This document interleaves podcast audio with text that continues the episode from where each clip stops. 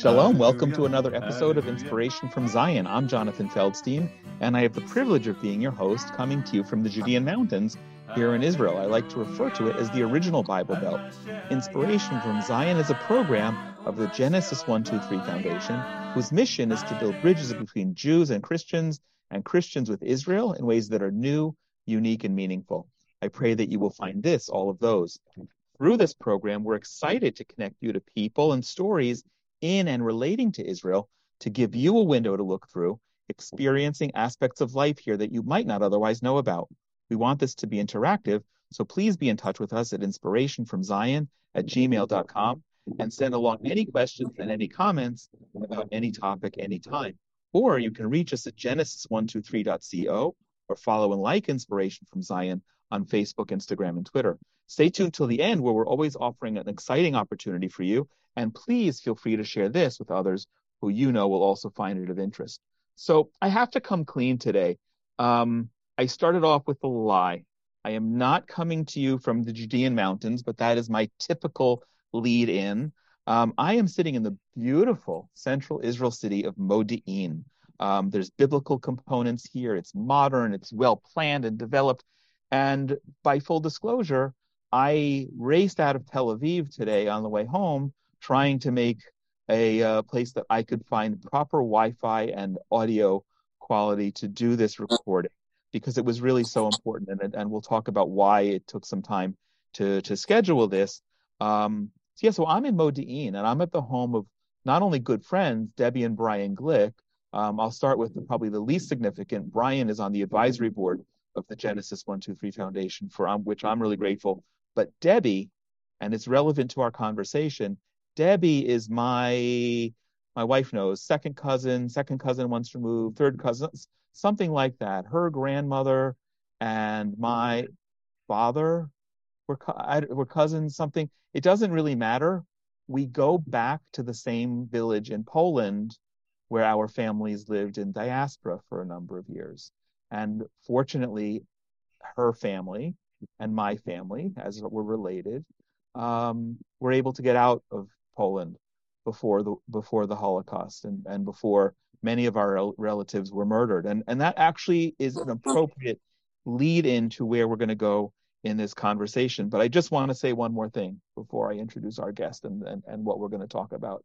It's ironic that I'm sitting outdoors. You may hear some dogs barking, up above me in a balcony. There's some kids. You may hear kids, wind, what have you. It's ironic because of whom I'm speaking to that I think in two years of of uh, hosting the Inspiration from Zion for podca- uh, podcast that this is probably the one with the least audio quality, and that's significant. So let me tell you why. In May, I had the privilege of attending really one of the most exciting and inspiring events that I think I've ever attended in Jerusalem. My good friend Joel James of Inspiration Tours was in Israel working with a few groups that they were hosting. One, a multiple bus tour with the Isaacs, was about to have its concluding dinner, and Joel thought I might like to attend. No, okay, there was a free dinner involved, but there was much more, much, much more than just the dinner. The Isaacs are an incredible award winning musical group and family who have spent five decades creating a distinct sound that has made them and their music so special. There was more, but not only would I get to hear the Isaacs sing, and not my first time, I would get to see their hearts. Busy travel schedules since May have delayed our having this conversation, but it was really a priority for me to finally get this together. And I'm really blessed that we're doing that and so eager to share some of what I saw and what that night meant in a, in a deep vision. The Isaacs are Grand Ole Opry inductees and Gospel Music Hall of Famers with a family legacy going back to 1971, with an incredible excitement and never waning passion for the music they love to make. And they should love to music, make it because it's really stunning. They have performed on numerous award shows, including the Grammys, GMA, uh, Dove Awards, and they've also earned 19 of those awards collectively in various categories and, performed there, but also in the very special ballroom of the Dan Jerusalem Hotel, where I got to hear them in May. They often tour internationally, and it was their tour with hundreds of fans in Israel this year that got me connected and truly inspired. The Isaacs have also started a nonprofit organization, appropriate called, appropriately called the Isaacs Foundation, to bless the less fortunate in America and in Israel, and recently raised hundreds of thousands of dollars to bless Israel, specifically Holocaust survivors, orphans, and lone soldiers. And we're going to talk about that specifically today and the deep and personal impact that they're making in Israel and how that's touching them as well. Lily Isaacs, who's our guest today, is the vocalist and matriarch of the group. She's incredible.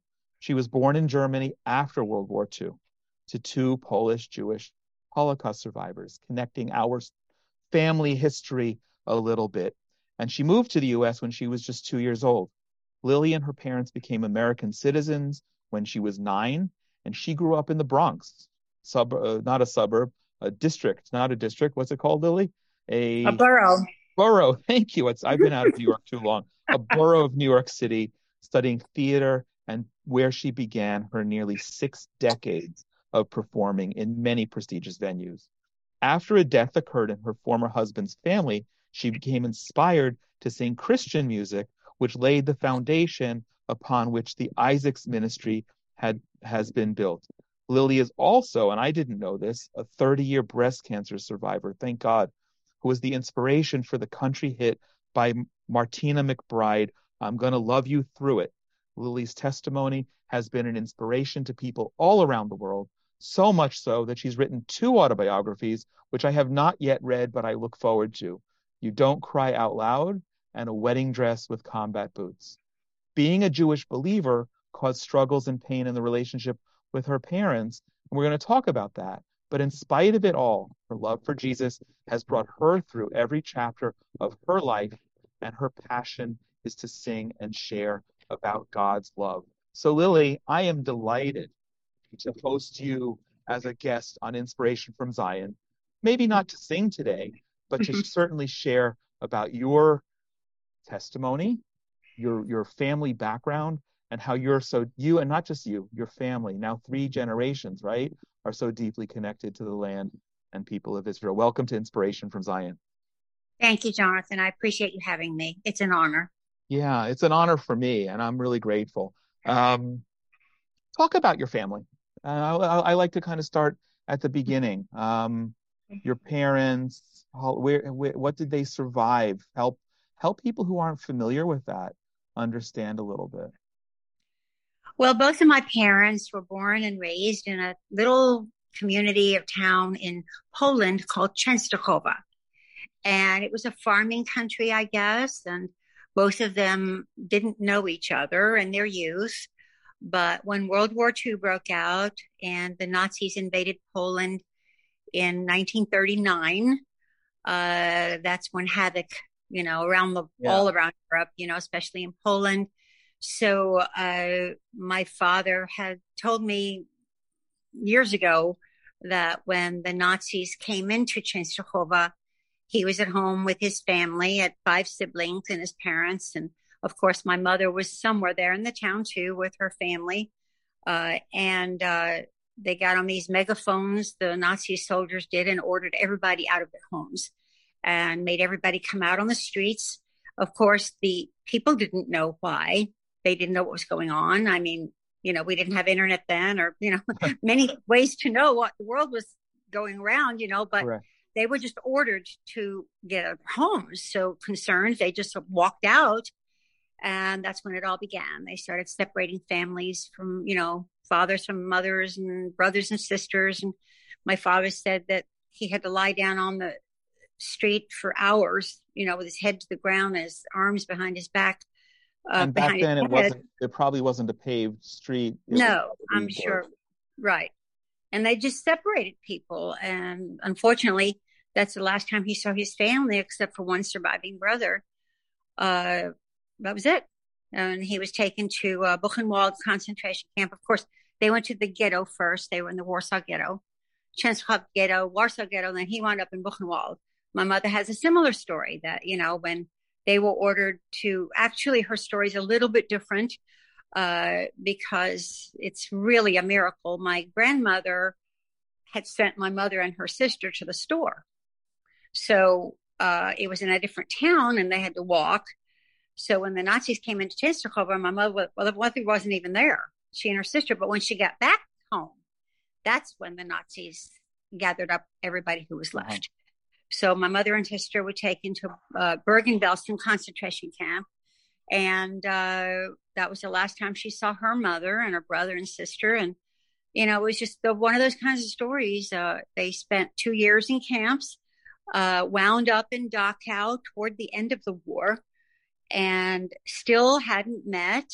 Uh, both of them wound up in Dachau the last few weeks of World War II. And I got a lot of history from Yad Vashem when I was there. They shared oh. some records with me that they had in 2018.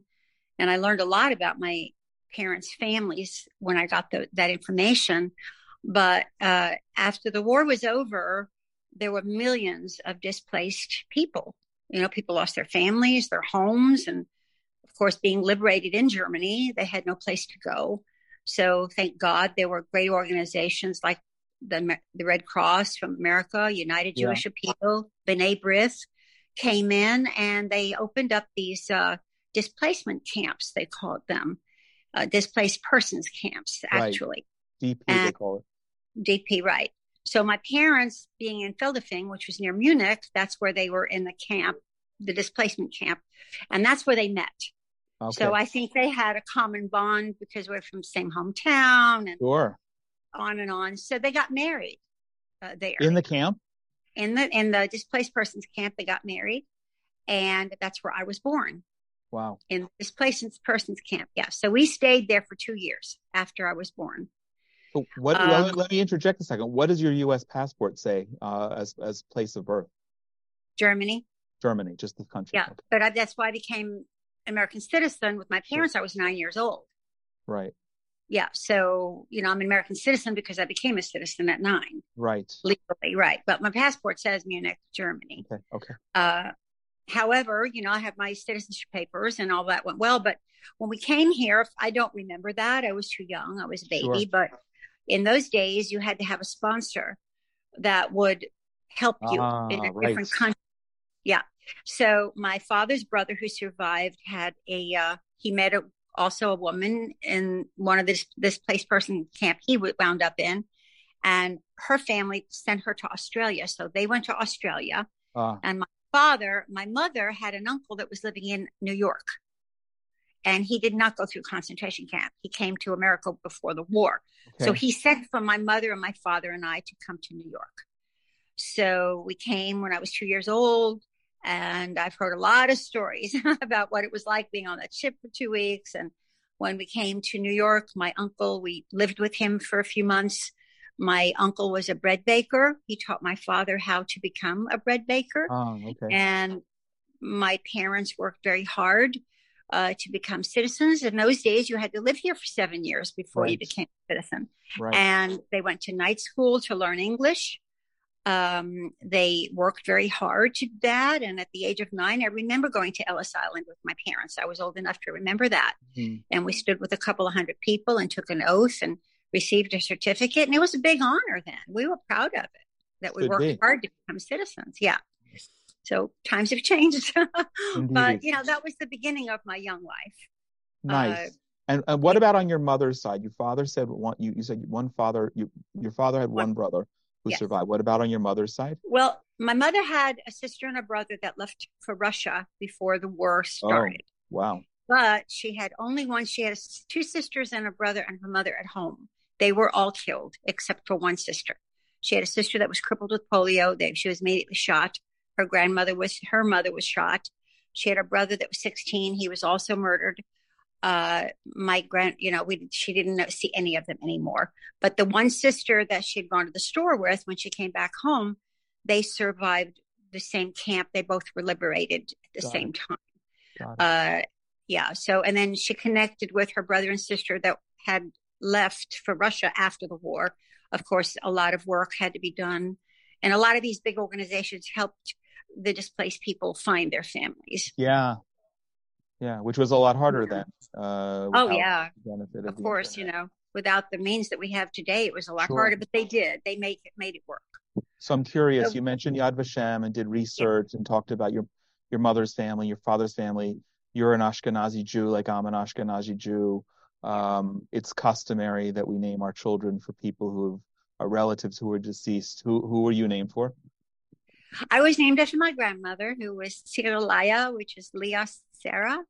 And yeah. of course, when I became an American citizen, they made it Lily. so Lily, yeah, I was named after my grandmother. My brother, I have a brother that was born in America uh, when I was five, and his name was Chaim. He was named after my father's father, my Interesting. grandfather. Interesting. Yep. Thank you. And I tried to carry the tradition on. So when I had three children, I named them after relatives too. Ah, so, so you know what? Let me. Let, I want to know. I was curious. Um, yeah. let, let, me take a very, very quick break, and then I want to come yep. back and hear you about your children. If you're like most people in the world, you know about the Holocaust, but never met, much less interacted with a Holocaust survivor or heard their stories of suffering and survival. With the remaining elderly survivors dying at an unprecedented pace, in less than a generation, there will be none alive. Yet, while they did survive, and for that we need to celebrate them, many still suffer trauma from their youth. As they age, they have increasing needs, and living on fixed incomes, sometimes with no pension, things as simple and essential as basic foods, heating in the winter, medicine, and inflation can push someone over the line from surviving to struggling again. It can create stress in their lives that reminds them of the suffering they endured as young people. It's just not acceptable that anyone who suffered as much should struggle with basic needs or any undue stress in their twilight years. I want to invite you to join the Genesis 123 Foundation to bless the survivors. Yes, we pray that you'll donate personally and do so generously. And when you do, we also give you the opportunity to send your personal blessings and words of encouragement to the survivors themselves to brighten their day and let them feel your love having been privileged to provide financial resources to help survivors on a day to day basis, I know it makes a difference and is very appreciated. But your personal note that we translate into Hebrew, Russian, or Yiddish really makes them smile and warms their heart. I pray you'll join us by going to genesis123.co slash hug a survivor. That's genesis123.co slash hug a survivor. And please share this with others. We can't undo the suffering that they endured, and there's no limit to what the needs are, but we can never do too much to comfort them in their final years. Please join us. God bless you. Okay, Lily. Yeah, now it's the next generation. I want to come back to your parents and, and you, okay. but let's talk yeah, about your children. Who were they named for? Well, my son Ben, he was named after my father's brother, whose name is Beryl Benjamin. Okay. And Sonya was named after my mother's sister who survived the war with her, but she passed away with cancer in uh, the 70s. So I felt like I should honor her. Yeah. And then uh, my daughter Rebecca was named after my father's my father's sister also who was Rebecca Rivka. Very meaning. So yeah, and then my granddaughter, so uh, Becky's baby daughter, she's 22. Okay. She was named after my mother my mother's maiden name was wow. Yakubovich, so she named her Jacoby. Ah, neat. And I got to spend a little time when we when you were here with your grandson Levi. Yeah. Who's he named for? He's, He's he has a great voice. Wow. I also a sweet man. Voice. Yeah, he was named one of my uncles, one of my father's brothers. And so we tried to keep the tradition going. So yeah, he's a great voice. He's very talented. That's great. I thank you for sharing that. You know, our our our lives have taken different trajectories and you're a little bit older than I am, but it's neat to have this kind of conversation to give people regardless of whether they're Jewish or Christian just sort of a deeper understanding about where we come from and and then why it's so significant. Now, relating to that, I wanted to ask you, your parents were survivors and you're what's called a second generation survivor. You were born after the war. I'm, and there's a lot of um, psychological studies on all of this. It's not you didn't just get out of the camps, live in a DP camp for some time, and then wait until you were able to get a visa to somewhere that was better, whether it's Australia or or South America or America or or anywhere or Israel, uh, anywhere else in the world. People brought their traumas with them. How did that play out in in your parents' lives? Well, I mean, I think the worst thing that came out of my, you know, family is my father became an alcoholic. Oh, wow. I'm sorry to hear Yeah. that. And all of my young life, I remembered he became a bread baker. So he worked at night and slept through the day. But he would come home from the bakery every morning drunk. He was so drunk, he, and he had to take the subway. And he'd walk up the streets of New York, you know, back to the apartment. And I would be so upset with him. I was young, I didn't understand. And I would be walking to school with my girlfriends, you know, 10, 11 years old, however. And he'd see me and he'd yell my name out because he wanted to say hi. And I ignored him. I was embarrassed. I did Oh, not want wow. I didn't want my friends to see that, you know, and I mean, it just, I didn't understand the, the grief he harbored in his heart that he never shared. He was a very quiet man, a hardworking man. He was, uh, not very social. Uh, he was happy when he got home. He would eat something and go to bed and sleep, and then he'd wake up and read the newspaper. And he wasn't very social uh, it was hard for him to talk about anything. I would ask him, you know, Dad, what happened to your family? And he, all he would say to us is, they died in the war. They died in the war. That's it. Wow. And That's it. Where my mother, on the other hand, was very vocal about her story. She talked about it and she would, you know, if you'd ask her a question, she'd go into detail about every story. But she never knew my father's family either because they met after the war. So we never Oh. knew what happened to my father's family till 2018. And he passed away in 1978 at the age of 69, kidney failure.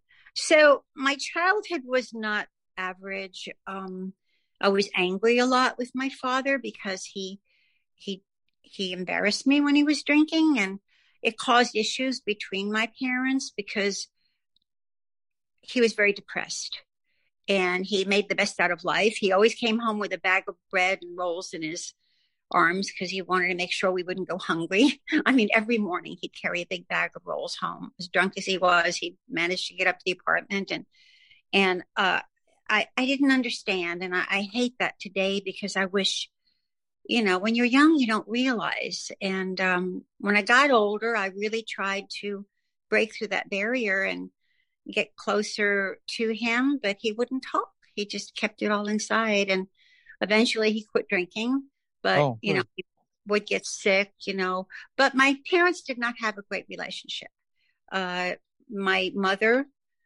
i found out she had a boyfriend Oy. and uh uh i got home from school one day oh I'm probably 13 years old and uh she had all of our suitcases packed in the living room of the apartment with boxes and i dropped my book bag and i said what are we doing mom what are you doing and she said we're leaving your father we're moving out west to her boyfriend's name. And I said, What?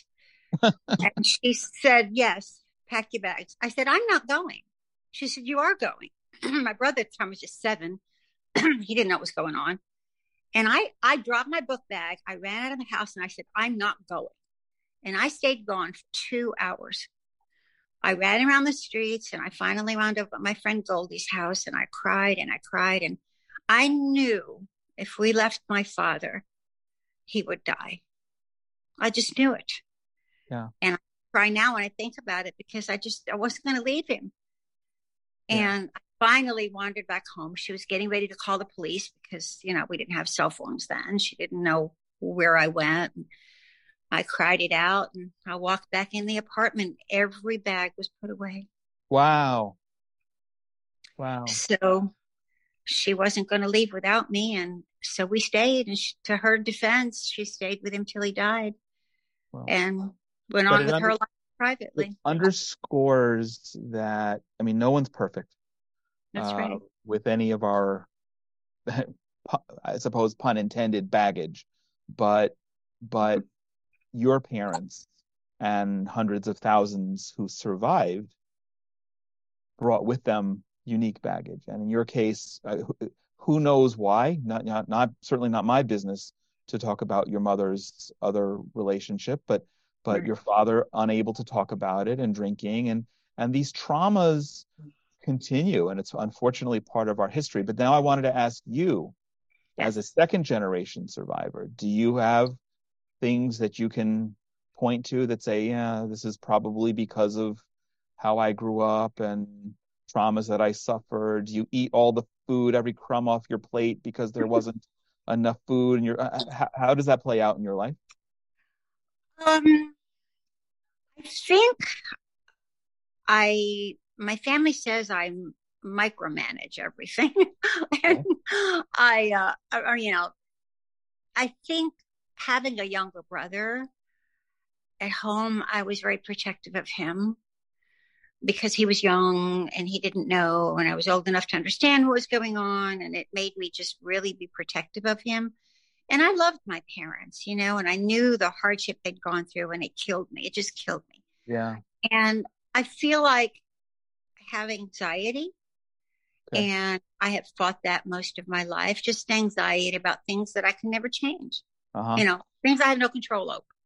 I have sometimes I'll have anxiety and um I think the the father figure was not there for me. Uh, I know he was my father and did the very best he could. I can't blame him, but I never knew what that felt like.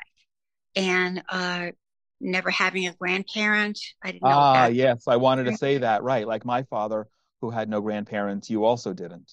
I didn't know. I don't know what it felt like. So, Levi was my first grandchild, the one that you met that sang, yep. and yep. I was young. I was 49 years old when I became a grandma. And I thought, oh, I'm too young to be a grandmother. But anyway, I wanted to be the best grandmother in the world. I do because it, and I and I'm very close to my grandchildren for that reason. I spoil them and I send them home. And I I, I just I, I just I love my family with a heart. Like I hold on to them. We all live in separate homes, you know, we live in the same community. And my my family's my best friend. Yeah. And I don't know if that's a fault, but not a fault. If that's, I have friends, but I go to my family for everything. And I, that family tie is like so important to me. Sure. And it, it's amazing that we've survived this many years as a singing group or a yeah, band because we're not only together at home, but on the road. But I guess that, and I don't know, I, I, my ex-husband and I are, are divorced. We divorced 24 years ago okay. uh, for various reasons. I don't want to talk about that, but okay. it left me shocked. You know, I was very surprised. And uh, when we divorced again, you know, I felt like I'd been abandoned by two main male figures in my life, mm-hmm. which was also, you know, getting down to the psychological aspect of that. Indeed, indeed. You know, and, and I've tried to overcome, you know, I've gone to counseling before and just kind of, uh, I'm not the person that feels sorry for herself and mopes around. I've tried to make the best out of it. But again, uh, connecting with my heavenly father has given me strength uh, I, ne- I never knew I'd have. So I so want to talk about I want to talk about that, Lily, but I want to make an observation because I, when you were talking, when, when you were talking before, I realized, yeah, just like my father, who never knew his grand. Actually, my father was born before the war here in Israel, and his grandparents were still alive, but they couldn't call each other, they couldn't text each other. Maybe they exchanged photos. I, I, I don't know. I never learned any of that, but my grandfather never knew any of his grandparents, and and they were all by the time he was 10, they were all, they had all been murdered. Um, but what was so remarkable with me, and I think you just expressed it in your own way, is that the day he became a grandfather 30, almost 30 and a half years ago, he, he had no grandparent model. He didn't know what, what to do with that, but he, he became the best grandfather. um, his, it changed him more than I would have imagined and that was really beautiful to see. And i and i'm glad that you shared what you did with levi and your other grandchildren that to, vicariously that you've also had that kind of corrective experience that you're rebuilding the family that was lost. Right. Well that's great. That's awesome let's um since i want to change topic a little bit yeah. and come back to something you said let's just take another quick break and we'll leave people on a cliffhanger because you spoke about your heavenly Father. I want to get there. You had a a, a, change in uh, course as an Ashkenazi Jew uh, as a young woman. So let's talk about that. But first, a quick break. As remarkable and miraculous as Israel is, and its very existence a testimony to God's faithfulness In many ways, Israel's like most other countries. Just as there are parents anywhere who have stronger and weaker parenting abilities, and adults become a product of situations in their lives that they cannot control, making their ability to raise and care for their own children even harder, that's true in Israel as well. The Genesis 123 Foundation is committed and takes the mandate seriously to care for the least of these, our brothers, our children.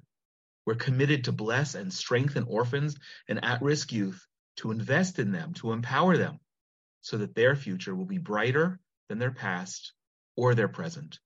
But Israel is unique in that there are always threats of war and terror which know no bounds. For children who come from homes that are not safe, sometimes the very scary reality of living in a community that's not safe is too much to bear. We are committed to turning orphans and at risk youth into children of promise. We fund a variety of programs to help those most in need as widely as we can. We invite and encourage you to join us today so that we can ensure their brighter tomorrow. Please visit genesis123.co to find out more and to send your love and most generous donation today. Okay, Lily. I, I, I seem to recall from reading that your, I don't know if it was first faith experience or most significant, took place the first time you were in a church in 1971. Am I correct? And can you share about that? Yes, sir, you're correct. Um, so my former husband, excuse me, my former husband, uh, when we got married, I was 22, he was 23 and uh, we moved to Ohio. I moved from New York, and he was from a large family. He had 14 brothers and sisters raised in Kentucky, and we were married maybe seven or eight months when he had a brother that was three years older than he was, got killed in an automobile accident. Okay. And it was a tragic. It was in the middle of the night, and he'd been drinking, and he had four children at home. It was horrific. So, of course, you know, they had a visitation and they had the funeral at a church. I'd never been in a church in my life. So they, they were not Jewish? No, my okay. ex-husband is not Jewish. No, okay. not Jewish. With a name like Isaacs, you'd think, but no. Ah, and that's okay. kind of yeah, and that's when I met him. I thought he was, and he didn't tell me differently for a while. Okay. what long? but that's okay. Uh, not Jewish, but his father was actually a preacher. Okay. And so, you know, we made it work. And, you know, we got married. We said, okay, you do your thing. I'll do my thing. we you know, we're okay. And he was an entertainer as well as I was. We had a lot in common with music and stuff. So when I went into that church for the first time in my life, it was a funeral. And I noticed more than just the grief. I noticed that there were people with community and there was a lot of love and a lot of mm. embracing. And, you know, and I thought, wow, this is different. It, you know, felt almost, you know, different. So, and it was fine, you know, but after the funeral, a lot of his family was from different states, some from Kentucky, some from Indiana. And so my sister in law said, Why don't we get together tomorrow night at so and so's church one more time before everybody parts to go back to their own state and home just to visit? We'll have dinner. Right. And, and that's where I had a struggle because it wasn't the funeral, it was a regular church service. Uh. And I really labored with that you know, and I thought, well, I don't know. I don't have to go, but I thought I wouldn't be much of a family member if I didn't show up. And I knew if my parents found out that, you know, they'd be upset and, you know, they'd heard about the funeral, but didn't make a big deal about it. And so, anyway, just to my best knowledge, I thought, well, you know what? I'm just going to bite the bullet. I'm going to go sit in the back just to show that I'm a family member.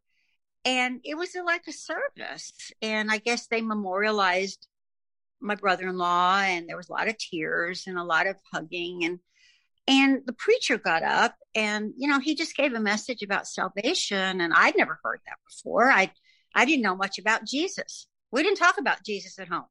Probably know? not. Probably not. You know, only time it said was in a bad way. You know, right? I mean, I didn't know. You, I'm sure you knew what I'm talking about. so I listened, and it was really foreign to me. And I was very, very uncomfortable. I was in the back seat. I wanted to hide. In the back of my brain, I'm thinking, oh boy, if my parents find out about this, you know, they're going to be so upset with me, you know, that kind of stuff. And I didn't know what to do. So the preacher got up and, you know, he spoke it was a nice message, you know, talked about that. And it was confusing to me. And so all of a sudden he made an invitation to prayer and he said, whoever needs to pray for whatever reason, come forward to the altars. You know, they're opened. And oh, I wasn't going to do that, you know, but I noticed everybody was getting down and there was a lot of grief. And, you know, the funeral was fresh. He was a 27 wow. man, got killed in a car accident. His children were there. Everybody's crying. And I don't know why, but right there in the very last pew, I got down on my knees. I just got down on my knees. I didn't know what to say. I didn't know how to ask God to forgive me my sins because I didn't know I was a sinner. I didn't know how to say, Lord, save me. I didn't know I was lost. I didn't know. Wow. But when I got down on my knees, I love to say this the minute my flesh hit the floor, God saw my openness to Him. Amazing. Amazing. And I cried. I couldn't say anything. I didn't know what to say, but I cried. Yeah. And I don't know if anybody saw me, but when I got up, I, I felt, I don't know what I just felt, but it was a release. And then the next couple of weeks, they invited everybody to go back to church again. And I heard somebody say that Jesus was Jewish. Oh, right. Yeah. Okay. That you can relate to that differently. Yeah. differently. And I thought, okay, this is getting interesting. So I started looking at the Bible a little bit and I thought, I need to learn about this Jesus, this Jewish boy that was preaching. And it yeah. kind of sparked my interest. And so little by little, I was sucked into learning more and reading more. And, you know, I don't know that you can honestly say that I, oh, yeah, I just had it. I don't, I can't pinpoint the time. Okay. When the transition happened, but I do know what caused me to know more is because I had a cousin visit me from New York about a month after that on his way to California. And I was the one that I had to take him to church with me. I said, uh, man, you got to go to this place. You got to see these people. I just want you to go. He said, sure. At that time, you know, everybody was hippies. They didn't care. so oh. we'll go to the church. And the minute he got home, he told his parents about it. And guess who they called? Your My parents. Yeah. And how did that go down? Not well. well. so this is like two months into this experience. And I'm, I was working in an office at the time one day right at the office, my mom called me on the phone and I was sitting at my desk and she and my dad both got on the phone and they said, We found out what you're doing and we want you to know we're not proud of you. And if you don't give up that crazy stuff, you can forget about ever coming home again. We never want to talk to you again. You've abandoned us. You're the black sheep of the family. After all we've lost in World War II, we can't believe Whoa. you're doing this. I Went on and on and on. And you understood that, right? And I cried. I didn't know what to do. I thought, what have I done? You know, and then I'm battling that I've already felt the touch of God in my life and, and I'm starting to research about Jesus. And here they are just telling me that I can't come home again, that I'm a black sheep to the Jewish people. What have I done to them? And I didn't know what to say. Sure. You know, so I cried and, and, you know, the, you know, I, I said, well, mom, I don't know. I, I can't give up what I found. I, I finally found a little joy in my heart and they hung up and it was weeks. I'd call, they wouldn't talk to me. Hmm. And, and, you know, I'd call again and, and they'd say, well, have you quit that crazy stuff you're going through? And what am I going to say? I couldn't lie to them. Right. I said, no, you know, but what it did do is I, when I'd go to church, I ran to that altar. I buried my knees at that altar and I cried my way through. And Jesus became my father. He became my mother. He became my everything. I found solace in finding Jesus as my confidant. And that's when I really, really became who I knew I was. Sure.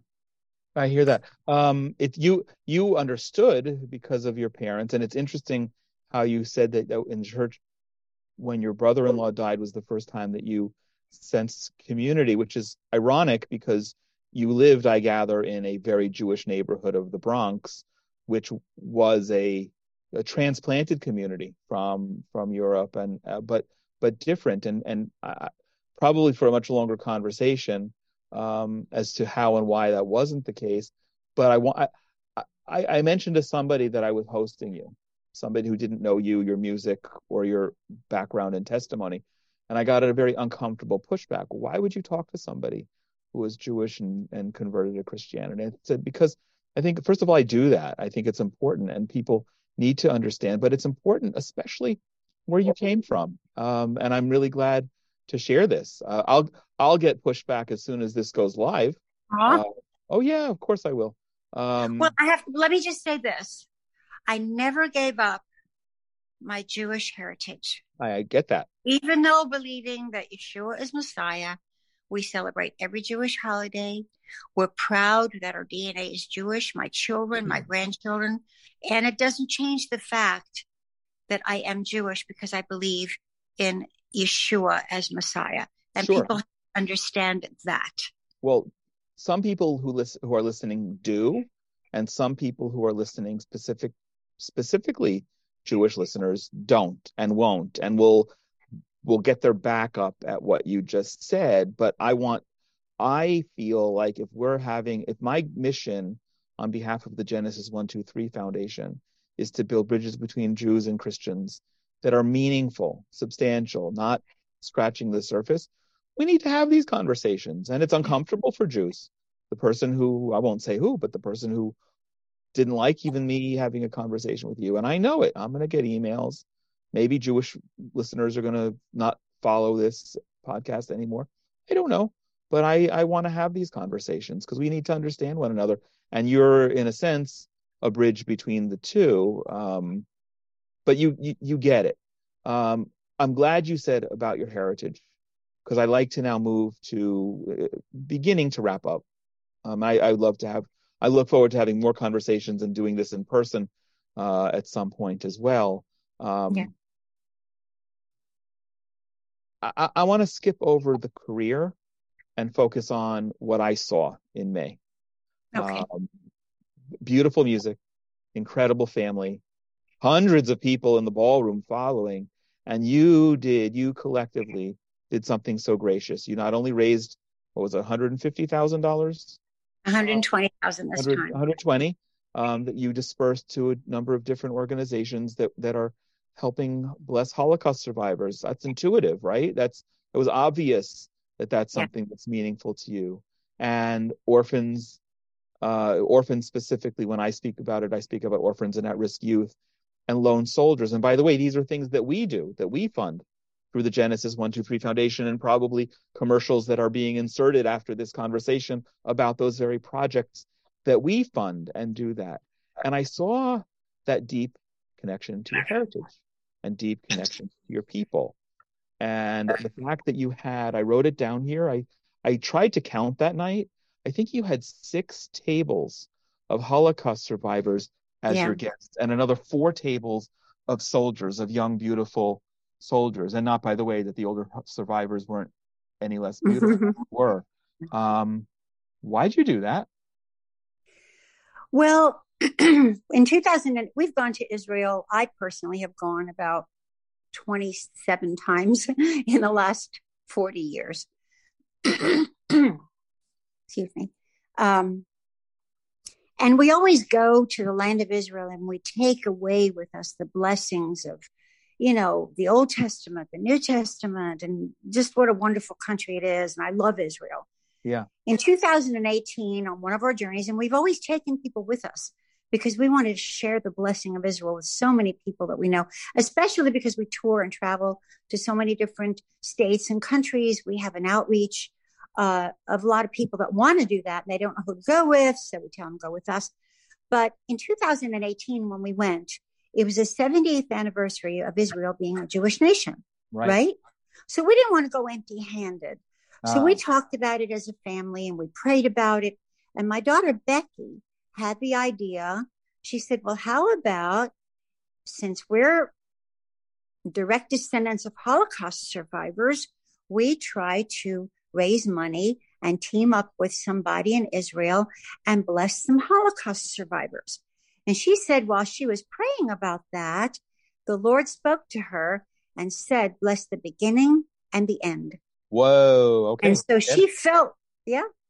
So she felt like, okay, so the end has to be the Holocaust survivors and the beginning has to be the orphans. Mm-hmm. And then my daughter Sonya said, well, what about blessing in between? that would have to be the lone soldiers. Yeah. So we started that in 2018. And when we went in 2018, of course, we had the idea in 2017. At that time, we took almost $100,000 with us. We Amazing. teamed up with the Joseph Project. We teamed up with Helping Hands Coalition.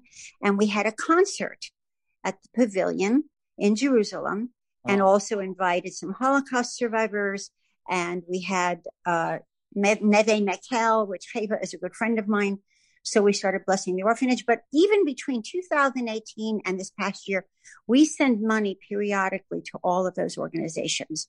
In our travels, we have envelopes and we started a nonprofit legally through, you know, an accountant and everything is called for. It's tax deductible. And we've sent hundreds of thousands of dollars for these different ones. But Fabulous. going back, yeah, going back this year again after not being able to go because of COVID, and it being the 75th anniversary, we wanted to make it special again. Sure. So that's why we had the party and we bussed in the Holocaust survivors and wanted to hear their stories, which was emotional. That was beautiful. Wow. Yeah. And yeah. And we'd already visited Neve Michael a few days before and met with the children. And, and what touched me, Jonathan, so sweet, was when we started singing Hava Nagila and Shalom Aleichem. Yes. With all the people we saw these young 18, 19 year old soldiers get up and take the hand of a Holocaust survivor yeah. and dance. They yeah. danced for 15, 20 minutes. It was beautiful. It made me want to cry. It was so sweet. It was, uh, and, it was one of it, there were there were multiple highs on that. I I don't overdo my praise of things. If I don't like it, you'll know about it that was stunning. And I was along many people all over the room were yeah. elated, were crying, were taking pictures. I, I don't know what picture I'll use as a thumbnail for this, but that so embodied it. You had beautiful young men and women in their in their uh, in their green military uniforms. Some of them weapon, carrying their weapons on them. Yeah, dancing with people who, if they had only had young people to defend them that's 80 right. and 85 years ago, they wouldn't have right. lost all their other relatives. That yeah, was it was a beautiful story. Yeah, it was really beautiful. And we enjoy doing that. And, you know, I know you're doing nonprofit work as well. And, you know, and during COVID, we embraced, we go to a, a church uh, called Regeneration Nashville, and they have a, uh, an organization called the Bridge Ministries in America. Okay. And they feed 3,000 students a week wow. with lunches that are too poor to have lunch. And so we fund them. We send a monthly donation to them out of our nonprofit as well For to sure. help people in America have a life too. And it feels good. You know, it just feels good to be a blessing that way. That's, that's our hearts today, you know, so. It's also a Jewish tradition. We have an Jewish tradition. And you do. Right. There was one beautiful thing that I just captured. Uh, I don't know if I took a picture of it. I didn't realize it at the time, and then I realized it at one point early on, before the meal was served, before the, the, the survivors were coming in and sitting down, and your daughter, Sonya, yeah, walked around the table of the Holocaust survivors and was li- literally serving them, making sure they all had drinks, making sure it was so touching. It was so beautiful. And you know what? There was one other thing that I want to come back to because I think for me it was the highlight. But I'm going to take a last break before we round up uh, before we wind up, and then I'm going to come back because that was so magnificent something that happened. I want to pause in the conversation for just a moment to invite you to join us in one of the really incredible programs that we do as part of the Genesis 123 Foundation. This year, we have been going out all throughout the Judean mountains to show love to soldiers who are stationed keeping us safe from the threat of terrorism. It doesn't matter if we're in a burning heat wave or temperatures below freezing before the wind chill. They are out there guarding strategic points that have a high risk of terrorism. And thanks to the support of many people like you, we are pleased to bring them homemade hot soup in the cold of winter and cold drinks and sweet watermelon in the heat of summer. Any donation is meaningful and helps us to bless the soldiers. You can join us and donate at genesis123.co slash bless a soldier. That's genesis123.co slash bless a soldier. And when you do, you also have the opportunity to send along your own personal words of thanks and blessings to the soldiers guarding the land and protecting the people. Please join us. Uh, we could go on. I, I, don't know if there's a video of that whole night, but that was so special. Um, you mentioned when when people were singing Shalom Aleichem and the, the, the and the dancing was all spontaneous, but yes. there was something also beautiful that you alluded to. Survivors came up and shared their stories, and there was one man who was invited up. Apparently, he was a singer, and Misha, yeah. remember? And Nisha yeah. started singing a Yiddish song, Yiddish yeah. Mama, which then you and he did a duet. It was amazing to see this woman from Nashville singing Yiddish in Jerusalem. What, what that wasn't scripted, was it? No, my mother used to sing that song all the time, and I love that. In fact, I sang that at her funeral at the wow. gravesite, and it was just when he started singing, I couldn't not, and it was so sweet. I mean, I love it, and we do have all that on film. I don't know when, you know, we're we're gonna try to put something together. Excuse me. We had that allergies in Nashville, of pollen. Oh, okay, okay. Uh, but uh, yeah, we have some stuff, and I, will share with you once we get it all put together because I know I'd love for you to share that with your followers as well. But uh, it was just a beautiful night, and we had a great trip, and it was a pleasure having you there with us. And I'm so proud of you doing your podcast and Thanks. keeping the memory of all the history that we as Ashkenazi Jews have lived through, yeah. and you know, still honor the people that you know, and I have to tell you one other thing, which I didn't share this, but I just have to say this because living in America, and I know you are here part of the time and part of the time yes. in Israel, and but uh, I like to say this in our programs because we're big, we're very patriotic, my family, and I know, you know, our country is in a mess sometime, but you know, I'm grateful that I'm an American. But my mother would always tell me in her Polish thick accent when she was young, she'd say, when those American soldiers busted through those gates, she said they looked like angels from heaven. And so we say that in our shows and we honor our veterans. But at her funeral, this, this stands out in my mind. She's buried in California. She lived to be 95. I lost her in 2014. And we were at her gravesite. And it's a Jewish tradition that when the casket is lowered down in the ground, that the family shovels the first part of dirt Correct. on top of the casket, right? So my brother and I did, and my children and his children, we were doing that. But I happened to glance around that beautiful cemetery, and right behind her, and on the left and on the right, in Novato, California, were three World War II veterans buried Whoa. all around Whoa. Mother's gravesite. That's so meaningful. Wow. You just raced, made my heart go racing. Thank you for sharing that. And I thought, wow, you know, all of our people that serve in different countries and that came into World War II and helped release our people yeah. that were imprisoned, you know, I thought to me that just spoke, oh my goodness. I mean, I wept for an hour. I thought, wow. That's very powerful. Wow, thank you. What does the song Yiddish Mama mean? I mean, uh, Yiddish Yiddish mother. But what what right. are the my Yiddish the... Mama? Right do kind bestest. There's no better one in the world. My Yiddish woman.